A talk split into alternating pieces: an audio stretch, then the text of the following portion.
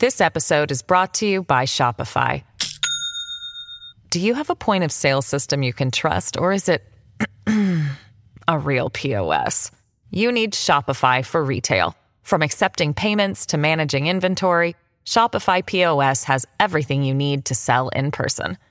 Go to shopify.com/system all lowercase to take your retail business to the next level today. That's shopify.com/system. It's Tuesday, February 27th, 2024. From Peachfish Productions, it's The Gist. I'm Mike Pesca. The Wall Street Journal had an excellent article the other day about crime and cartels in Mexico. Mexico's hugs not bullet crime policy spreads grief, murder, and extortion. Drug cartels have more towns and families in their grip under a presidential policy intended to quell gang violence by emphasizing public aid over policing. I think this has been underreported.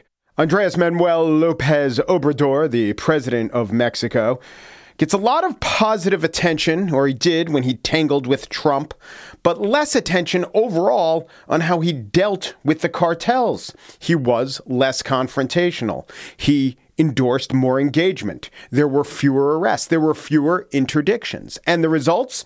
Well, it seems like a real disaster. This is the Wall Street Journal main news section, front page, not the opinion page. Quote Organized crime groups operating in 29% of Mexico's municipalities in 2020, according to estimates by the International Crisis Group. That compares with 16% in 2017, the year Lopez Obrador took office. Then there were arrests of cartel members. They've fallen by 87% during Lopez Obrador's tenure, but the cartels have expanded. The murder of government officials by gangs is up 73% as arrests are down. Yeah. 355 Mexican officials, candidates, and political party members were murdered in 2023. Murders overall, I should say, have gone down nationwide, but many of the experts say that's because the cartels are able to operate more freely, so there's not as many turf wars, enough turf and customers to go around without quite so much inter cartel murder. So I'm a little shocked that the Hugs Not Bullets policy isn't being decried north of the border, given that it fits conservative memes of Mexican lawlessness and the cost of police pullback. But I'm also a little shocked by the name of the policy. Hugs, not bullets. Now, as soon as I read that, I said it has to sound much better in the original Spanish. And indeed, it does. Abrazos no balazos. See, I think if abrazos no balazos was presented to me, I might find it so delightful that I'd endorse it. Maybe until the first year's worth of statistics were revealed. It is a good slogan, abrazos no balazos, but it is a terrible policy. And as a rule, it is a terrible policy because it is such a snappy slogan. I've said this time and time and again, but when you craft public policy based on idioms or rhymes, you are creating a disaster Remember the three strikes, you're outlaw? I mean, that's not a rhyme, it is an idiom, but it was a terrible public policy. But you know, here's a counter argument baseball. And then I remember when John Kerry was campaigning, oh, even before he was campaigning for president, he was asked about affirmative action. and He said something pretty popular at the time I believe in mend it, don't end it. I guess that seemed prudent, but it was really just a way to evade answering the question. You know, this isn't a policy, it's a product.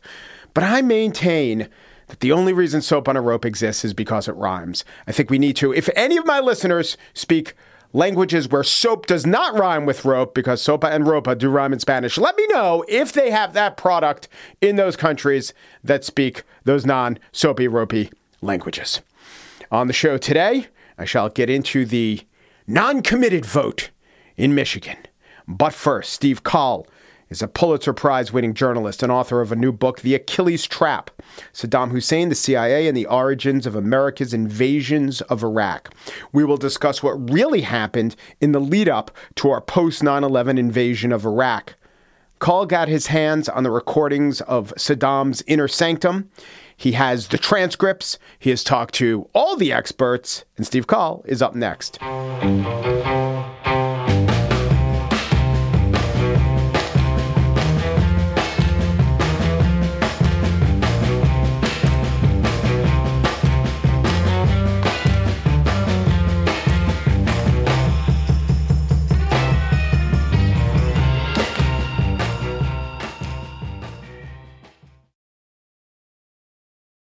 This episode is brought to you by Shopify.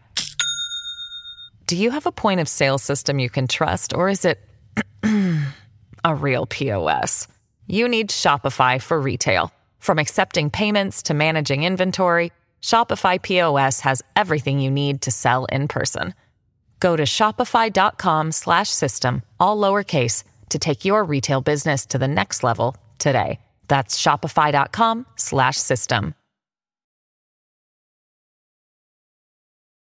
Saddam Hussein was toppled by a precise military operation. This followed one of the most bungled intelligence operations lasting decades that you could ever imagine. And it wasn't just the United States who didn't understand what Saddam Hussein was up to. Saddam Hussein, a master of subterfuge and mystery, created such an air of uncertainty that was unclear at times that even he knew what was going on and if this served his purpose.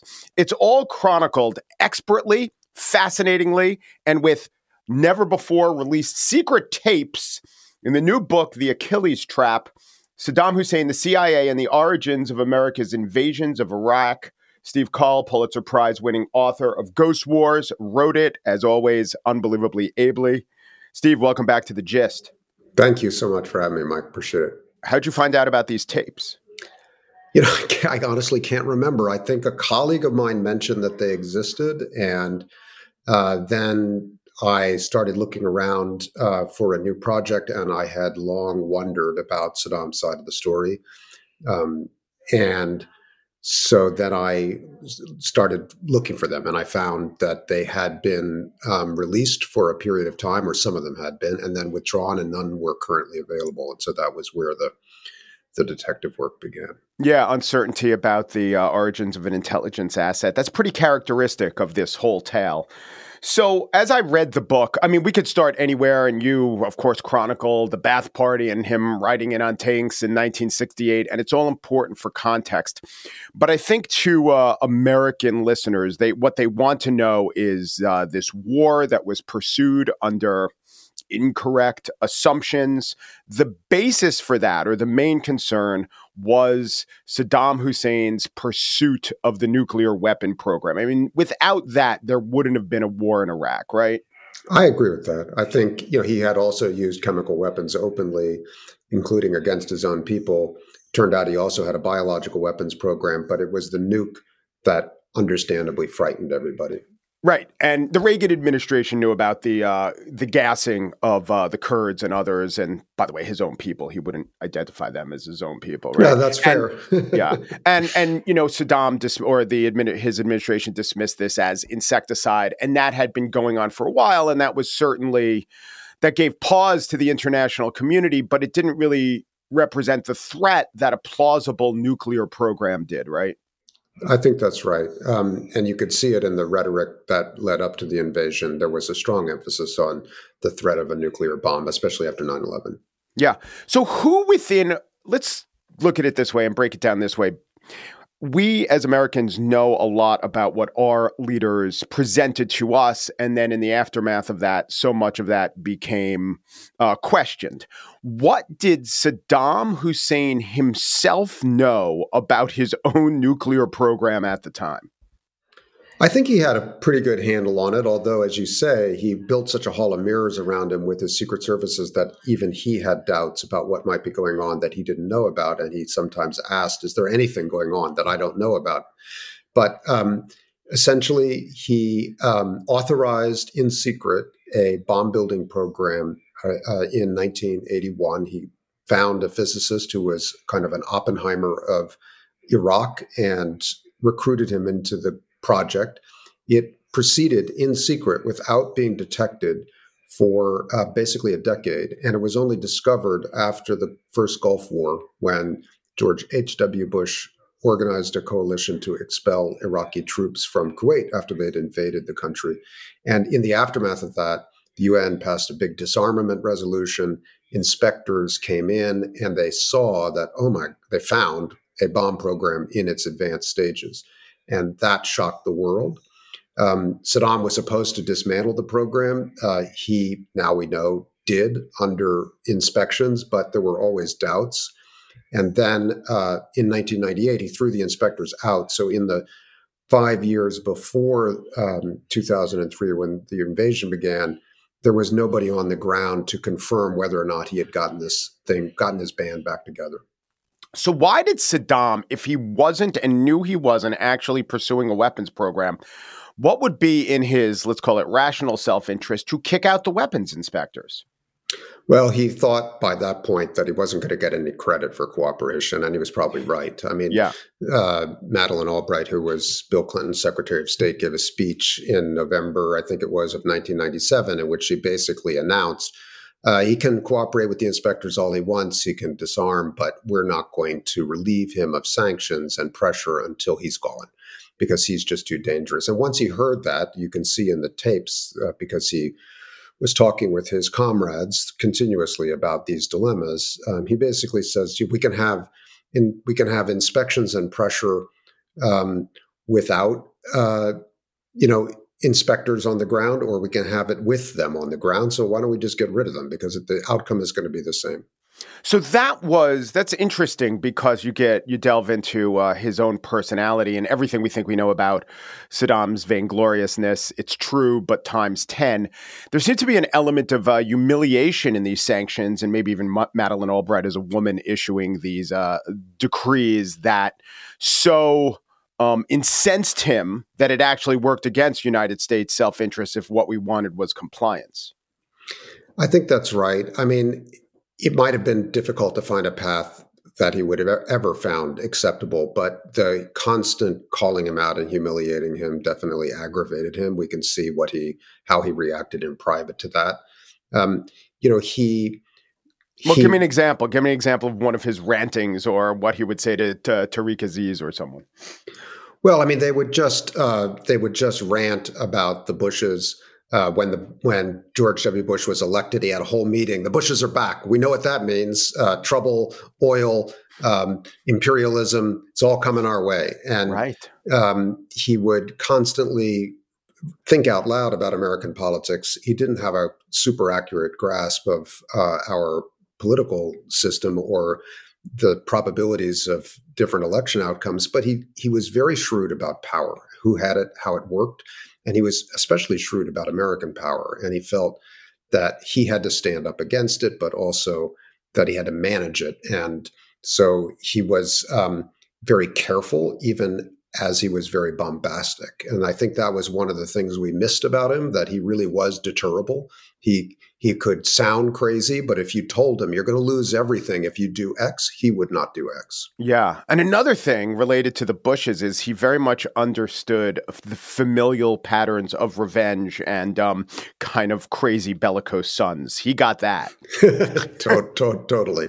Uh, yeah. Families in power, that was kind of his world. Yeah. Uh, the Uday parts, so like I just said, Saddam was. Uh, whatever we thought he was times 10 uday was times 20 his uh what was the phrase you used? His menacing insouciance which belied no it didn't belie which betrayed that deep down he was he was just a one man crime spree that saddam could not contain.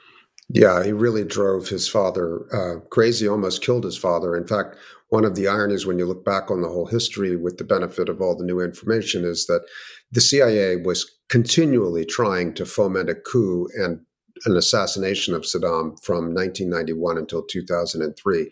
But the one human being who came closest to killing him was his son, Uday, who showed up in a rage one afternoon with an AK 47, uh, calling his father out and you know, some other relatives intervened. He shot the guns at their feet. Then he burst into tears. Then he went into the living room, and Saddam said to his half brother after the episode, "It's just a good thing I didn't have my pistol 20 minutes ago because I would have killed him." And yeah, it was. I mean, yeah. Uday was always armed. He, what did he uh, shoot his uncle and stuff him in a trunk, and they had to amputate his leg and shot. He was he was he was truly a menace. And so it does make you wonder psychologically. Saddam was a strong man. He kept everyone under his thumb, but he couldn't do it with his son or his sons. What does that say? What does that lead us to conclude?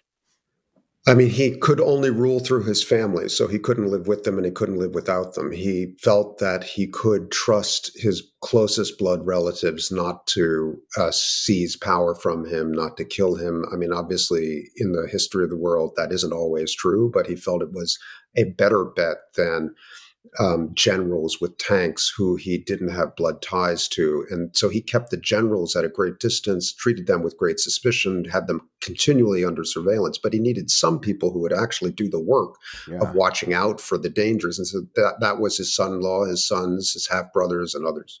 So Saddam's a little bit Logan Roy and a little bit Tony Soprano. That's really exactly. That's totally yeah. that is. And, and I during the pandemic, I was working on this book, and I rewatched The Sopranos while I was inside Saddam's head listening to these tapes, and I was like, "Oh my god, that's him. Uh, that's that is very much him." I even wonder at some point if David Chase didn't knowingly or unknowingly get some inspiration from the Saddam story and put it in some plot points of The Sopranos. Yeah. Um, I do want to. I mean, this is the main thrust of the book: how the U.S.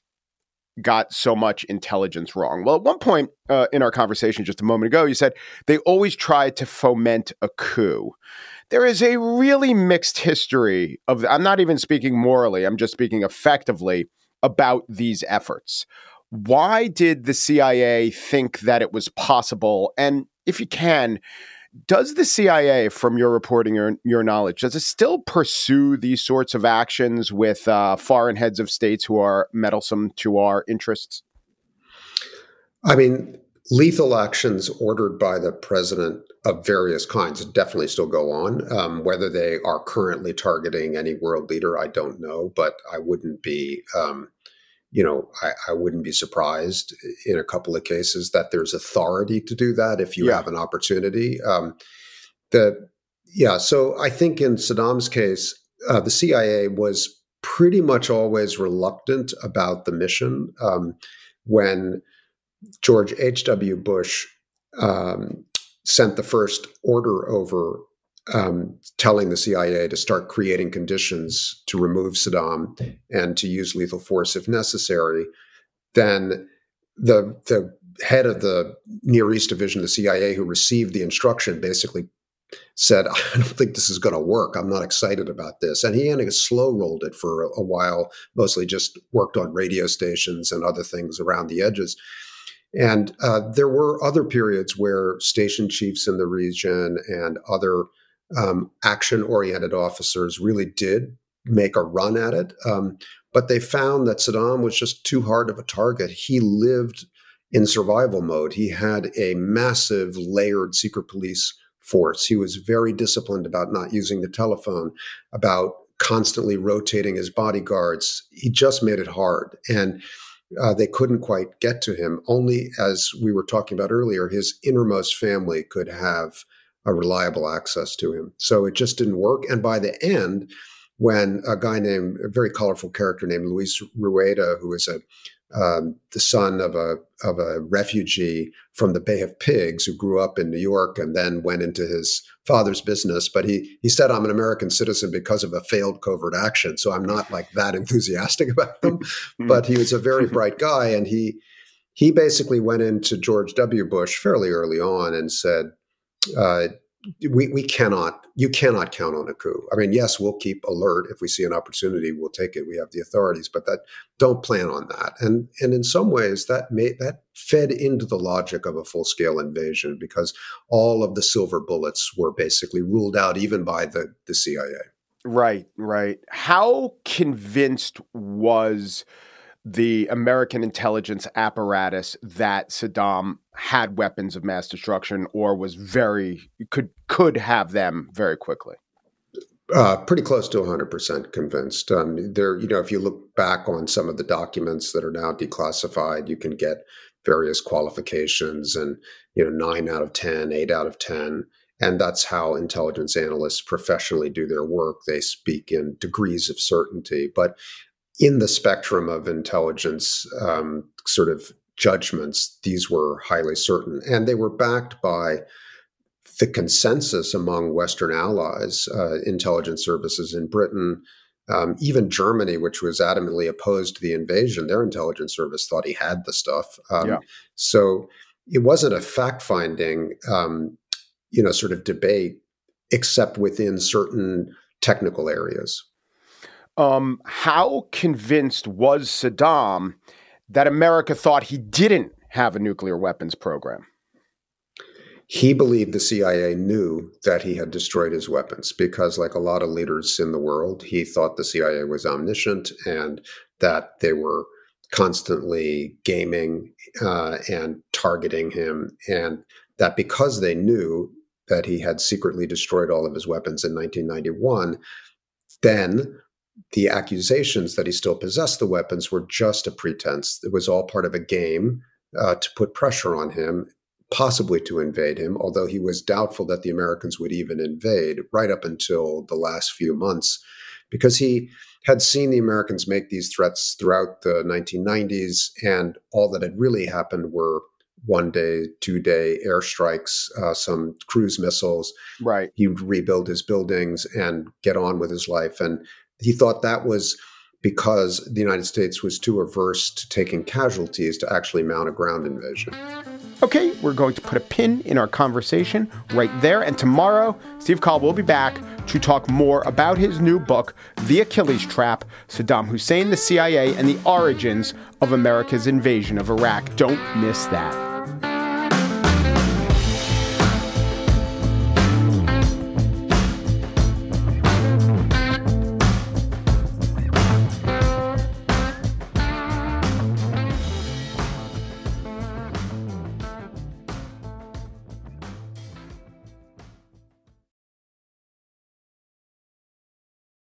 And now the spiel.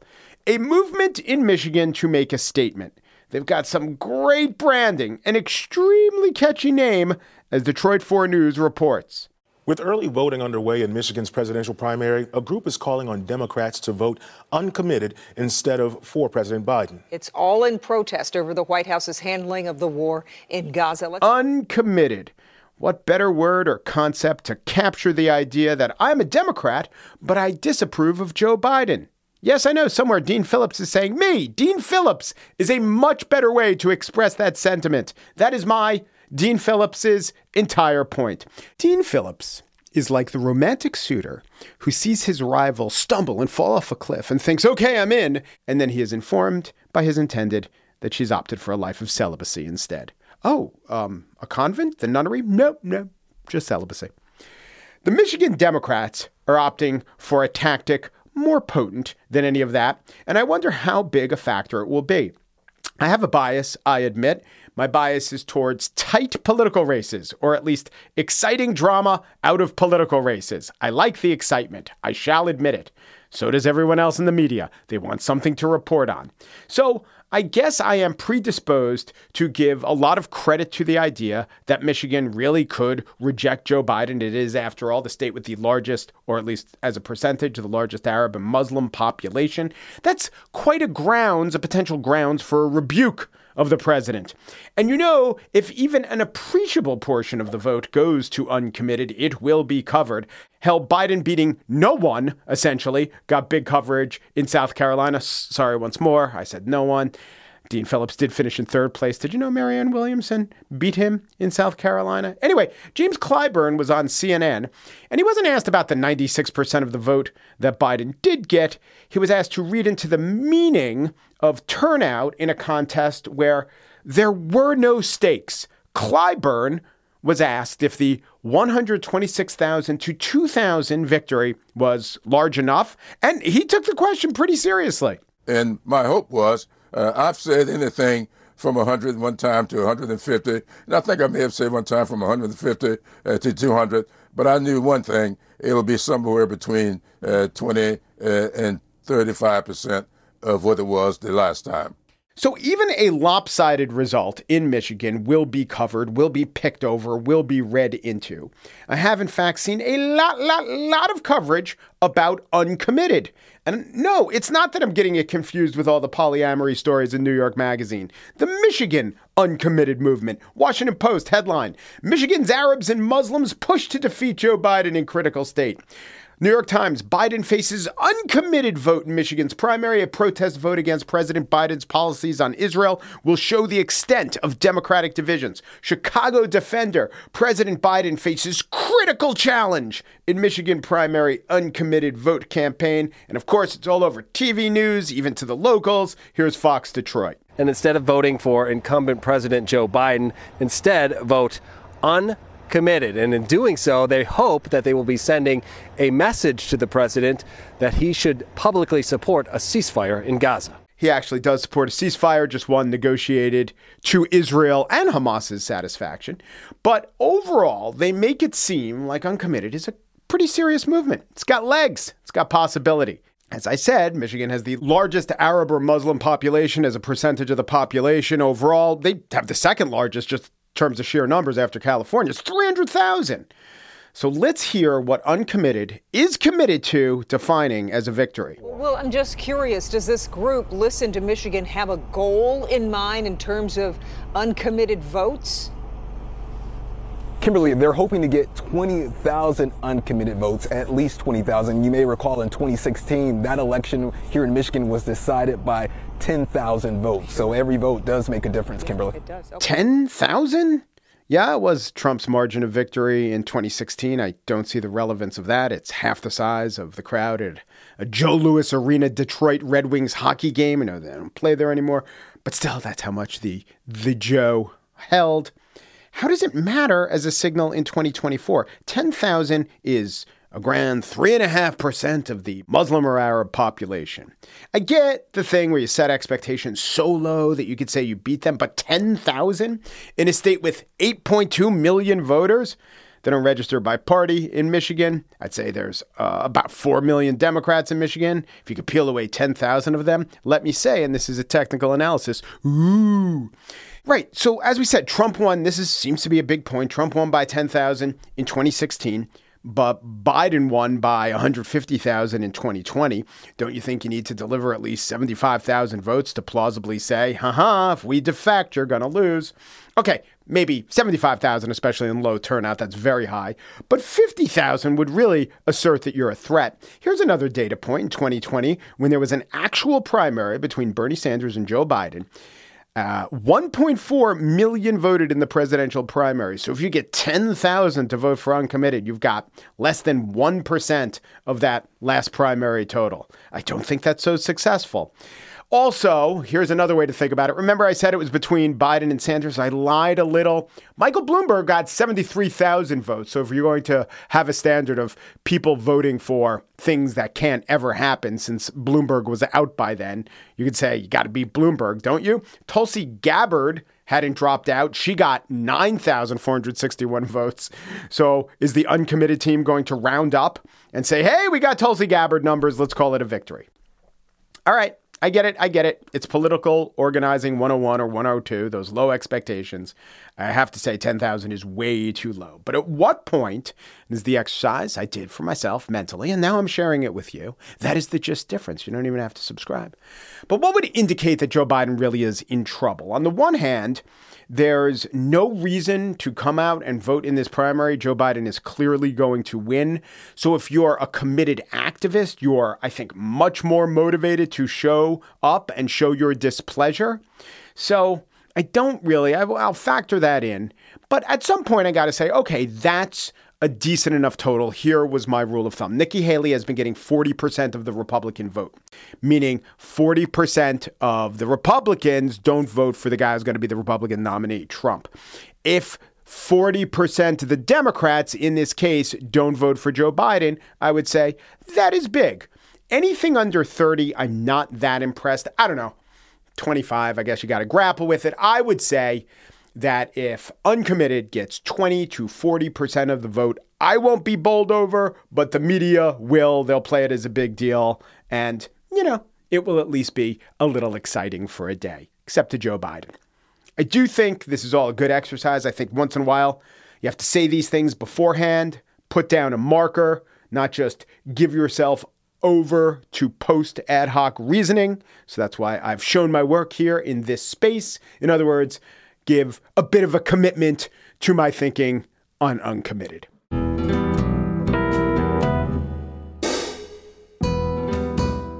And that's it for today's show. Corey Wara produces The Gist, and Joel Patterson's the senior producer. Michelle Pesca is in charge of special projects for Peachfish Productions. To advertise, go to advertisecast.com slash The Gist. Umpru, Jipru, Dupru, thanks for listening.